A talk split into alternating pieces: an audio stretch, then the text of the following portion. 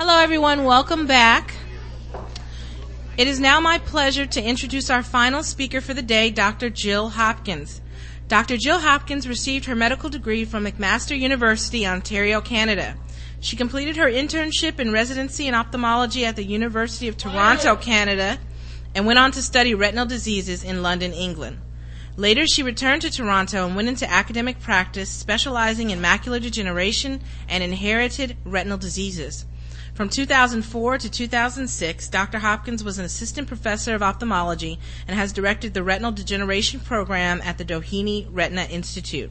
She is also affiliated with Children's Hospital in Los Angeles.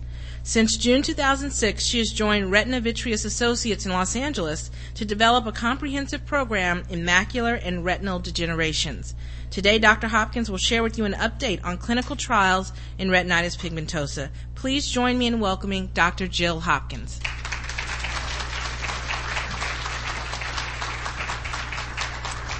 Thank you very much. It's a pleasure to be here. Uh, I was saying to Carmen, I never say no when she asks me to come and speak. Uh, and I'm very pleased today to talk about something that a few years ago would have been a very brief talk. Uh, we were talking about clinical trials in retinal degenerations in general. We didn't have a whole lot that was happening. Um, Dr. Schwartz did an outstanding job this morning going over macular degeneration. This talk is really going to focus on retinitis pigmentosa and other inherited retinal degenerations, which are a little bit different from macular degeneration. The classic um, that we know most about is retinitis pigmentosa or RP, and that's really kind of a reverse disease from macular degeneration. People lose their night vision and their peripheral vision um, gradually over many, many years, then may go on to lose central vision as well. So it's more of a peripheral vision loss. It is genetically mediated, so we know it's glitches in the, the DNA that cause the disease to form. Um, and for many, many years, we have seen it as a slowly progressive degenerative disease for which we have had no treatments. And that's been downright discouraging for everybody. But that is absolutely changing. Considerable new hope on the horizon. So what I'm going to do this morning is take you through the state of the art, where we're at with clinical trials for RP, where we hope that's going and it's important to know that a lot of the concepts, a lot of the ideas overlap heavily with dry or atrophic macular degeneration. So as Dr. Schwartz mentioned in his talk, the dry form is this neurodegenerative disease, which is very similar to RP and other retinal degenerations. So a lot of the compounds and directions that we're exploring in RP, we hope and are also testing in some of the dry forms of AMD. So there is overlap. What I'll do um, also is take a few minutes to give you sort of the, the 101 course on clinical trials. What does that mean? What is a clinical trial? How do we define that? Hopefully some of you are in or will be in these trials. I know we had one audience member say he'd been contacted from USC about their trial. We're going to talk about that. I'm just going to try and empower you with a little bit of information that you can take away if you are considering a trial, um, that you'll just know a little bit about what to ask, what to expect. Um, you need to sort of make sure you're fully informed before you take part in any trial. Um, so we'll talk about general introduction. We'll go over the trials that are ongoing now for RP. Some of those results are very soon to be available to us over the next six months or so. So I'm hoping Carmen's going to invite me back fairly quickly so I can bring you up to date on all that over the next year. And we'll leave lots of time at the end as well for questions and answers. I, like Dr. Schwartz, will refrain from any personal question answering because it's just too difficult to do without examining people. So we'll keep the questions to a general um, bent if we can. So a clinical trial basically is um, an interventional um, research study. So it's a health-related research study where we're going in and we're asking a specific question related to a specific disease. Um, sometimes we will actually intervene with a treatment. Sometimes we'll just observe what the disease does. And for years in retinitis pigmentosa, all we did was observe. We would try and determine what type you had, how quickly it would progress. We'd tell you 25 years later at what rate you'd lost your vision. But there wasn't a lot in terms of intervention. Thankfully now that's changing. And we now look at everything from treatment to prevention to diagnostic. Clinical trials may have very many different avenues that they're exploring. Um, some will look at quality of life. How does a particular treatment improve somebody's day to day living with vision loss? And then there are different phases. So in phase one, that's a very early study. And often what's happening there is that investigators are just trying to determine if a particular compound is safe. So a phase one trial, there's no data to give you on whether this will work or not. Usually it's been explored in animal models or, or bench research that lets us think it would be useful to try in humans. We then have to give you that drug and in the phase one or safety trial we say, does this cause any problems? It's not even finding out if it works. It's trying to say, is this going to cause harm in any way? And sometimes we're discouraged that we do try a small group of people with something and don't get the result we expect. That trial then wouldn't go forward. Hopefully in phase one you see, yes, this compound is safe. Um, we didn't experience any untoward side effects. Now we'll go forward with phase two. And in phase two, where most studies are, um, where you'll be um, involved, I would think, are now saying we have safety data. Does this work? Is this an effective treatment? What is the efficacy or effectiveness of the trial? And that's usually a much larger group of people, one to 300 people, for example. If phase two looks good, then you may go on to phase three, which is a large expanded trial. Now we're looking at maybe enrolling 3,000 people into a trial of that size. And at each of these stages, the FDA, as Dr. Schwartz mentioned, plays a very important role in evaluating the safety, the efficacy, the ability of this compound to go forward. So everybody works in concert on that. Now you may ask, well, for phase three, for a rare disease like RP, how do we recruit 3,000 people? And in fact, usually you don't have to. The FDA recognizes that RP and related rare genetic disorders are uh, what we call orphan diseases, that there aren't a lot of people that have them. So we can do research in slightly different ways in terms of not needing those vast numbers of people to show an effect. And we'll talk a little bit about how we do that in the trials that are running now. Um, then you may have a phase four study, which is often after a drug has been approved. So something like Lucentis that we're using for wet AMD. That went through every single one of these phases. Many, many, many years go by while you're going through phase one, phase two, phase three. Now that that drug is out on the market being used extensively, we still collect data on patients and we're saying, are there unexpected safety issues? Is the duration of effect what we expected? So we keep looking at that even as we go forward um, with effective treatments.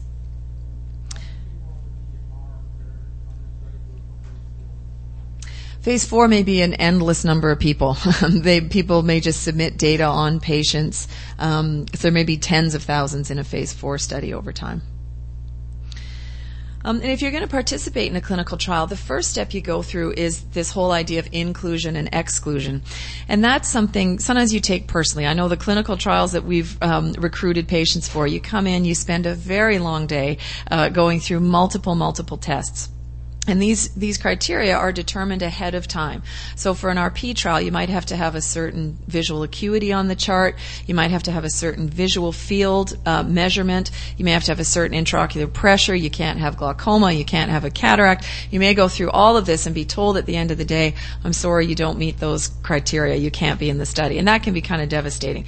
Do not take that personally if you go through that. These are predetermined criteria designed to try and show whether this treatment's going to work. So it's not a, a personal you know, choice one way or the other. Sometimes you may go through it all and decide this is a little more than I bargained for. I don't want to have to come every week for three hours for testing. Um, and we'll talk a bit about that as well. So just make sure that you're clear what those criteria are, what you're getting into, um, and that you're sure that this is something you can fulfill as well uh, as the study team and you will have to sign what's called an informed consent. That's an important process. I know many of you who've had treatments often have this piece of paper placed in front of you just as we're about to stick a needle in your eye or put a laser in there. It, the informed consent process is, um, particularly for a clinical trial, important.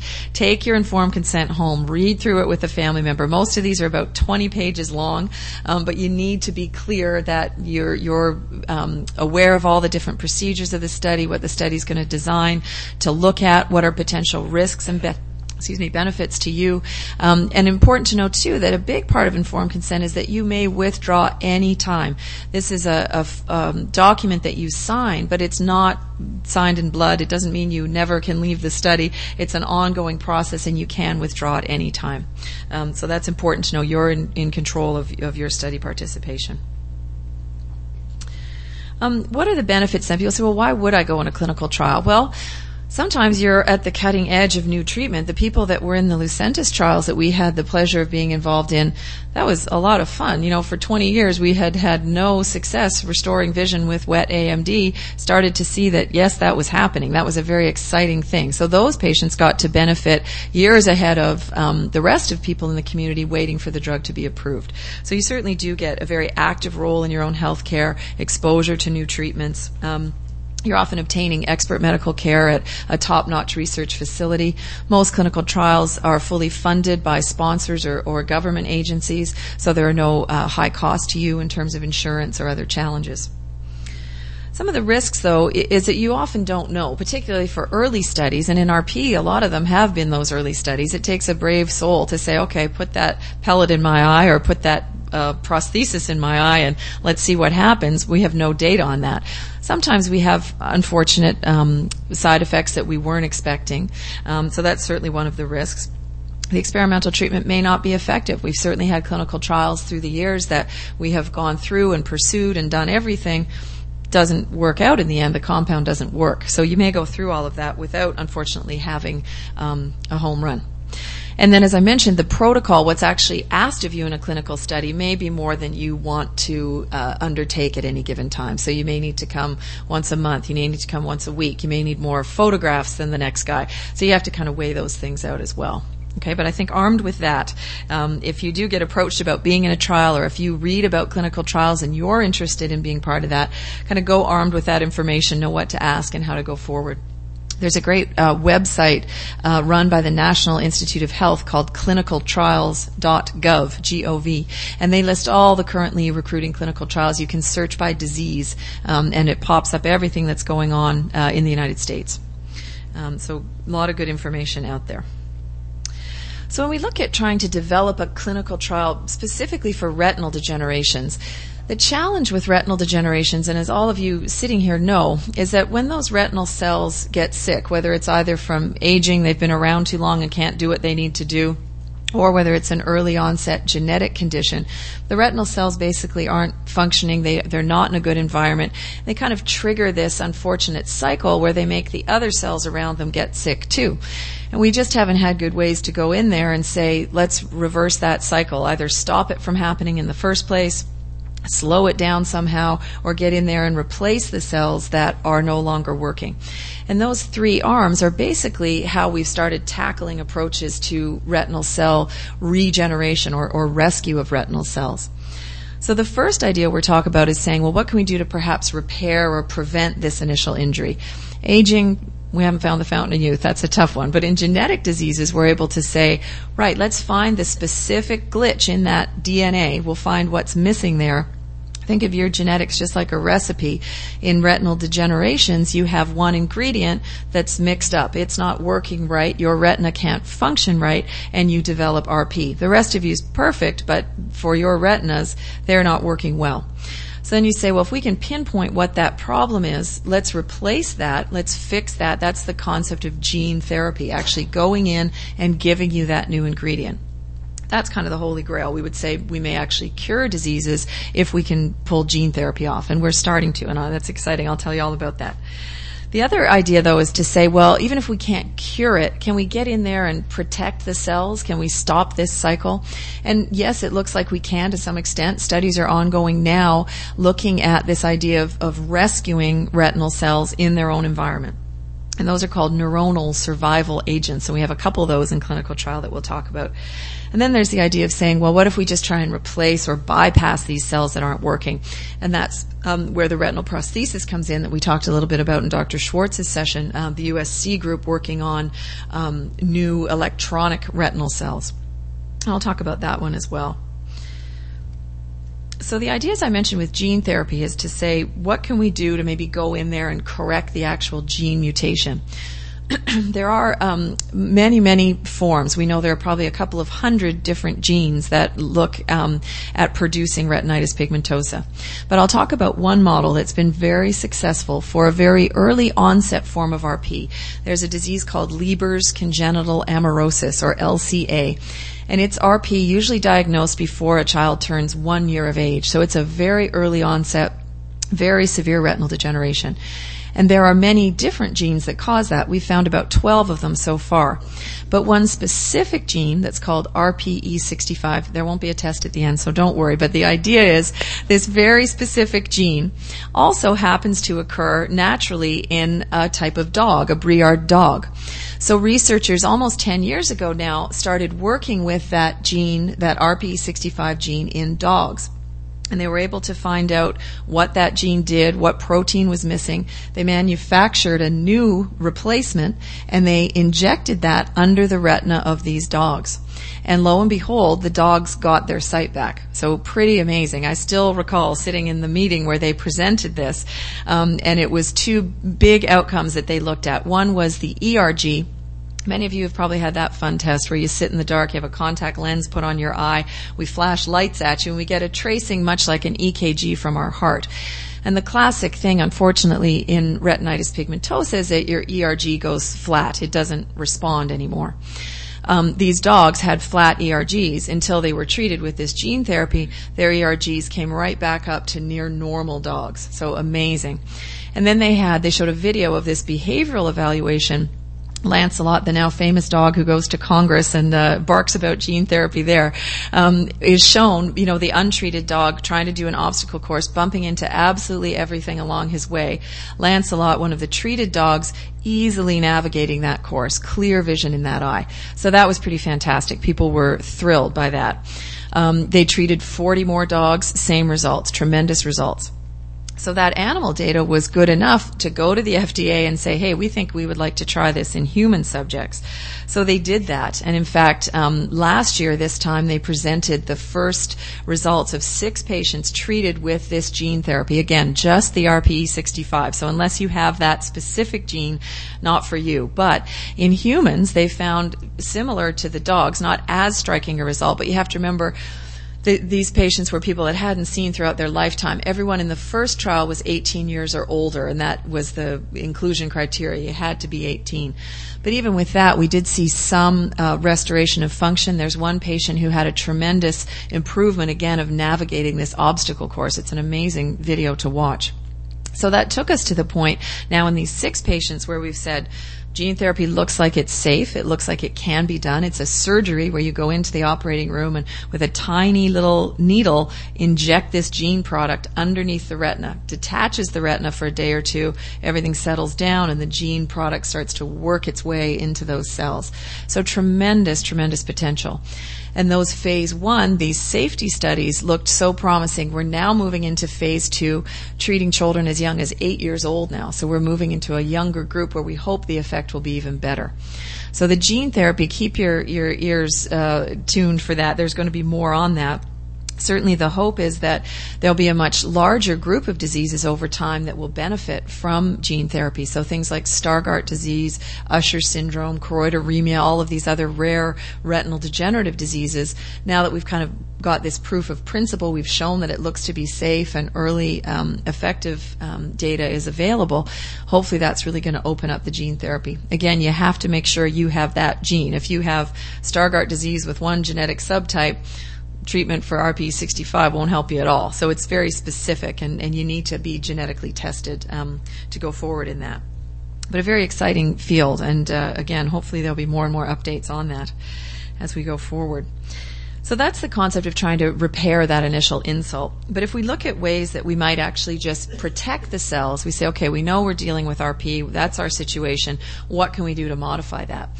And in that area, we have a couple of exciting clinical trials that are going on. The idea again being what can we put in the eye? Is there something we can inject or, or surgically implant in the eye that might keep those cells robust and healthy for longer? And a lot of people will say, if I could just stay where I am, I'd be okay. We'd all like to be better, obviously, but as one of my colleagues says, we're not greedy in retinal disease. We'll take what we can get. And if we had something that said, I can hang here for another five or ten years while the stem cell researchers and the gene therapy folks work that out, that would be a good thing. Whether it's dry AMD or RP, stabilization would be terrific. So the idea, um, there are two different trials going on. One is again a phase one, so we're early into that. But it's a compound called brimonidine, which some of you have glaucoma may know as Alphagan. It's a drop that's been used for many years, topically applied eye drops for glaucoma. But it for also for many years, we've had the suggestion from patients being treated with glaucoma that that agent may actually be protective for nerve cells. So the folks at Allergan said, well, what would happen if we tried to get an intraocular delivery device? What what if we could put that compound right inside the eye? in patients with RP or dry macular degeneration, let's see what would happen. So we are at the phase we're injecting into the eyes of um, patients, a small number of phase one safety patients, a little pellet. We do it in the office, so it's a, an in-office procedure. We numb the eye and shoot this pellet in there. It floats around inside the eye and gradually, in a slow, sustained way, releases this brimonidine. So updates on that to follow, but that one is in progress uh, as we speak. And then there are two um, other trials in RP which are almost finished. They, have been running for almost two years. Same concept with a, a, compound that's called CNTF. Again, no test at the end, but the idea behind CNTF is that it was looked at first in multiple animal models. They looked at 13 different models of retinal degenerations in animals, dogs, rats, mice, um, and showed that this compound – actually restored cell layers. It brought cell layers back that were absent before. Again, the animal model looked so good off to the FDA. They said, yes, go ahead, look at a phase one trial. And this um, design, again, it's a surgical procedure, but a very elegant design where they've manufactured a little factory, basically. It's a little pellet. It is no bigger than the head of a pencil. And inside it are cells that have been biologically modified so they can keep pumping out this growth factor. Again, the idea is giving a sustained release of a, of a drug or a medication or a protectant that keeps the cells alive about a 15 minute procedure. They hook the implant in the eye. It's not visible afterwards at all. Um, and the phase one studies look tremendous. So 10 patients, advanced RP. Question was, is this safe? Does it cause any problems? No. In the 10 patients in the safety study, no concerns. Um, um, three of those patients actually had significant improvement in their vision. These were patients who had not read the chart for many years. We're seeing three lines better on the eye chart. Again, only three out out of the 10, but very good initial suggestion of um, safety and efficacy. So a couple years ago, we started enrolling the phase two trials here.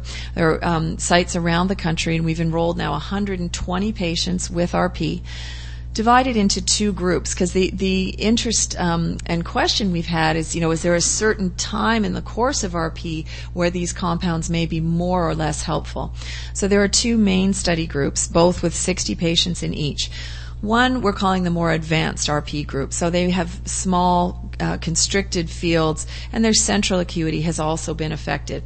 So they're the more advanced group. Then we have an earlier group, less advanced, with may still have 20/20 central vision, but have the peripheral field loss. So the question in both those studies is, does the insertion of this compound help um, modify the course of the disease. We're obviously hoping it will bring some vision back, but can we actually look at um, a stabilization? And we are very, very close on that data. Probably by the fall this year, September, October, those studies will be closed and evaluated. Again, the safety data has been terrific. We've had no safety alerts in 120 people. Um, the efficacy data we don't know yet. We're not being cagey. We're just it's all masked, so we don't know what dose or what eye. It's all very important that it's done in a, a what we call a masked fashion the way the studies are run is that one eye gets treated, one eye does not, but the patient doesn't know. They have some sort of procedure on each eye. That then lets us analyze the data saying, well, the eye that wasn't treated progressed more rapidly than the eye that was. So it lets us use a smaller sample size to get good statistical data. And I see people kind of chuckling because this is what we talk about when we say going into a clinical trial it's you know there's a certain degree of um, unusual practices that they know from the get go. They may get um, a, a low dose, they may get a high dose. They're not going to know which eye was treated. Both will be treated, so to speak, though they know one eye will not have an active implant. So there's a lot of sort of um, you know, back and forth on, on how all of this unfolds. But we're very excited. You know, certainly the safety data looks great. We're really hoping that this will be something that would then allow us to treat um, patients with RP. And the FDA has been very cooperative. They've agreed to what they call fast track the data, meaning that as the data sets roll in, um, they will evaluate them and hopefully have an answer for us whether this would be a marketable treatment, meaning anyone could get it. Um, within about six months after the studies are closed. So that's, uh, you know, certainly nipping at our heels. That's not a long time. One of my patients said, I've been waiting for a treatment for 30 years, another six months isn't going to bother me. So we're, we're close on some of these. The nice thing about the, the neuroprotection or, or um, cell rescue ideas is that that's not going to be completely um, reliant on knowing your genetic subtype. We hope that it will have effect downstream of any specific genetic defect, may help multiple uh, patients regardless of the gene type. So there's a lot of excitement about that. And again, hopefully this time next year uh, we'll have some uh, thoughts on that. Then we'll talk a little bit about um, the idea of, of, implanting, transplanting, bypassing, trying to uh, restore function to cells that we know aren't working. And the really exciting um, field here has been uh, spearheaded by Dr. Humayun, who's at uh, USC. Um, I had the pleasure of working uh, on that trial initially when I arrived here from Canada a few years ago. And again, six brave patients um, that had not seen light even for many, many years agreed to have these first implants uh, put in their eye. And the concept is fairly straightforward. It's actually very simple, similar to um, cochlear implants for deafness. So the idea is that although those sensory cells, in RP or AMD, it's the rods and cones that are affected, but those sensory cells aren't working anymore. We know though that a lot of that inner retina, other cells and layers that signal the brain, still work. They don't work normally, but they still work. So the idea is, well, if we can replace those rods and cones, those photoreceptors with electrodes that can stimulate the rest of the visual system, maybe we'll have some success with that. So the, the first six brave souls agreed to a, a surgery that at that time was about eight hours long. They had to have an implant in the eye. They had to thread an electrode back to a receiver behind the ear. I mean, it was a major thing. Um, but again, some pretty exciting results. So again, the first group we were talking about people who hadn't seen light for years. They went to um, being able to see doorways, structures, um, certain shapes, only when wearing glasses. It's important to know that it's a, a system that hooks to a wireless uh, camera system in glasses together with the electrode array, and the retina then stimulates vision. So those six patients are continuing to be followed and are, are doing well. They now um, have graduated to the next number of electrodes. So the first group was just one six or 16 electrodes, um, which we know is only going to give rough form vision. We don't expect you're going to read with a 16 electrode array. So the next group that is now enrolling around the country and our, our one person who heard about that study, that's probably what that was relating to. They're now at six zero, 60 electrodes and they're looking at whether they can increase the resolution and, and the improvement um, of function. They think to get reading vision back, you need about a thousand electrodes. So we're still a little ways away from that fine detail vision that so many of us would would be very happy to have back. Um, but it is making tremendous headway. And I'm going to close on um, that trial just from reading uh, to you a couple of um, patient reports. Excuse me. on using the glasses because I think you know as as we all sit here living with vision loss and the issues that that um, gives us, it's just exciting to see the hopefulness. So again, people who had not seen light even for many, many years. Uh, this is one uh, lovely grandma who says, on Friday morning, I put the electronic glasses on for the kids in the living room and the front door was open. I was able to see where the door was and of course all the kids running by. And then on Saturday, my grandson's first soccer game, the field looked shorter and smaller and the uniforms are lighter. And we're sitting closer to the field so i was able to follow the pack up and down the field because they run in a pack. They're only four. Um, and another gentleman navigating and eating. I could see the traffic lights and the shops we went by and at the restaurant i could tell where the placemat was and where the table was. So again tremendous improvement. So we really are now on the cusp of a a tremendous new uh, horizon environment. It, it, takes all of you sitting in the room to help all of this go forward, um, along with us and the FDA and all the other uh, myriad of people.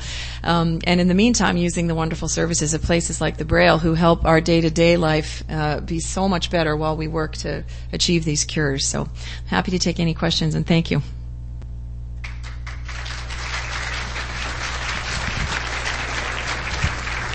Okay, we have a we have a question right here. Um, if the gene is in one family member, will the same gene be in the other family members exactly the same? Right, that's a great question. So, um, if the gene is in one family member, will it be the same gene in other affected family members? Right. So we or the right. So the genetics is complicated, and there are multiple different forms of inheritance, and it kind of depends on the form of inheritance that you have to answer that question carefully. So if you take, um, you know, certain forms of inheritance that are called X-linked, so the, the woman carries the gene, she may not be terribly affected with the disease because she has other protective genes that help her not be as strongly affected. So some carriers never know they carry the gene. Others are affected earlier and more severely. Though if the women then pass that gene on to their sons, classically those boys get hit pretty early and pretty hard. In, in classic X-linked RP, it's a fairly early onset disease. Um, that uh, is completely different from how the carrier female would behave. So that's kind of X-linked if you take something like recessive disease, there both parents have to carry an abnormal gene. So the classic recessive inheritance is brown-eyed mom, brown-eyed dad, have a blue-eyed kid. And everyone's looking at each other saying, well, where did these blue eyes come from? We don't have those in our family. But mom carries a blue, and my, I have this in my family. I'm explaining it all the time to my husband. Um, so, uh, right, right, and he still doesn't. I've, I have recessive diagrams on the bedroom wall. He still doesn't get it. So, but so I carry the blue eye gene. My husband does too. We both have brown eyes because our brown eye gene wins out in us. But when our son got my blue eyed gene and my husband's blue eyed gene, he got the blue eyes. By default, there was nothing else he could get. And recessive is common. So not just for blue eyes, but for RP. It's probably the most common. So mom and dad are walking around, probably never heard of RP in their whole life because their good gene completely protects them from their RP gene even declaring itself there. But every time you have a kid, there's a one in four chance that that child gets both recessive genes, gets the disease. Nothing to protect them. So it kind of depends. But so in dominant, it's 50%. So in dominant disease, this is why people have full degrees in genetic counseling, which I don't, but I'm doing my best. So the, um, in dominant disease, you have one gene that is big and bad enough that if, if you get that gene, you get the disease from mom or dad. Doesn't, is usually just one parent carries that one. Doesn't really matter what the, what the other partner has, but if you get that, but there's a 50% chance you get that each child. So you may get the disease, you may not. But if, if you get the gene, you've got the disease. Nutshell. but there's a lot of variability even within families of, of how people present. Yes. Does it Parkinson disease influence eye diseases? It's a good question. So does Parkinson's disease influence eye diseases? Um, Parkinson's disease may, in, in a day-to-day way, affect um, the quality of vision by um, patients with Parkinson's having lower blink rates. They're much more prone to dry eye symptoms on the surface of the eye. Most of that can be treated with good lubrication. The, the disease itself, no, we don't think that people with Parkinson's are more likely to have RP or AMD. But a lot of the research, a lot of these neuroprotective agents that we're looking at, there's tremendous interest in, in other neurologic fields like Parkinson's, Alzheimer's, Huntington's, some of these other neurodegenerative diseases that we may hit on something that will help all of them because a lot of the processes are the same. We have a question right here. Yes. Oh, I'll speak to that in a minute. We'll just wait for the microphone, okay? Hi, Dr. Hopkins. I had a question. Are there clinical trials being held right now for RP? And if so, do you have information that we'll get later? Right. So that's a good question. What's currently enrolling for RP in clinical trials? So we are um, enrolling at USC the Argus 2. That's the retinal prosthesis trial. It's called Argus. Uh, based on the electronic device. Um, they are currently enrolling for people that have light perception vision or worse, so very advanced disease we're kind of in between trials. The CNTF trials are fully enrolled, so they're not actively recruiting. But as soon as we get results on that, we'll, there may be more clinical trials that stem from that, or we may look at that as an available treatment. Um, again, the brimonidine trials are just kind of in between, but keep your ears um, to the ground on that one because the phase one, if it looks good, brimonidine will start uh, probably enrolling phase two fairly quickly. So, and you know, Braille keeps up to date on that. FFB has a website, so just you know, keep in touch with with you know your eye care people, everybody on on where we're at with trials. Is it worthwhile pursuing this letter I got? So that this? letter's referring to the retinal prosthesis, the 60 electrode. Yeah. It depends what vision you're at. If you're light perception vision, um, you should definitely go talk to the team and see what you think. You know, the the command the commitment for that trial is big. The testing is very very intensive. Patients are there probably at least once a week. So you just need to be sure that you can commit to that. But there's no harm in being evaluated by the team, seeing whether that was something you might want to pursue. The surgery is much easier now. Uh, it's not an eight hour procedure. They've got everything um, housed in one band that goes around the eye. So it, it's not the major surgical intervention that it was. Do you have a question, sir?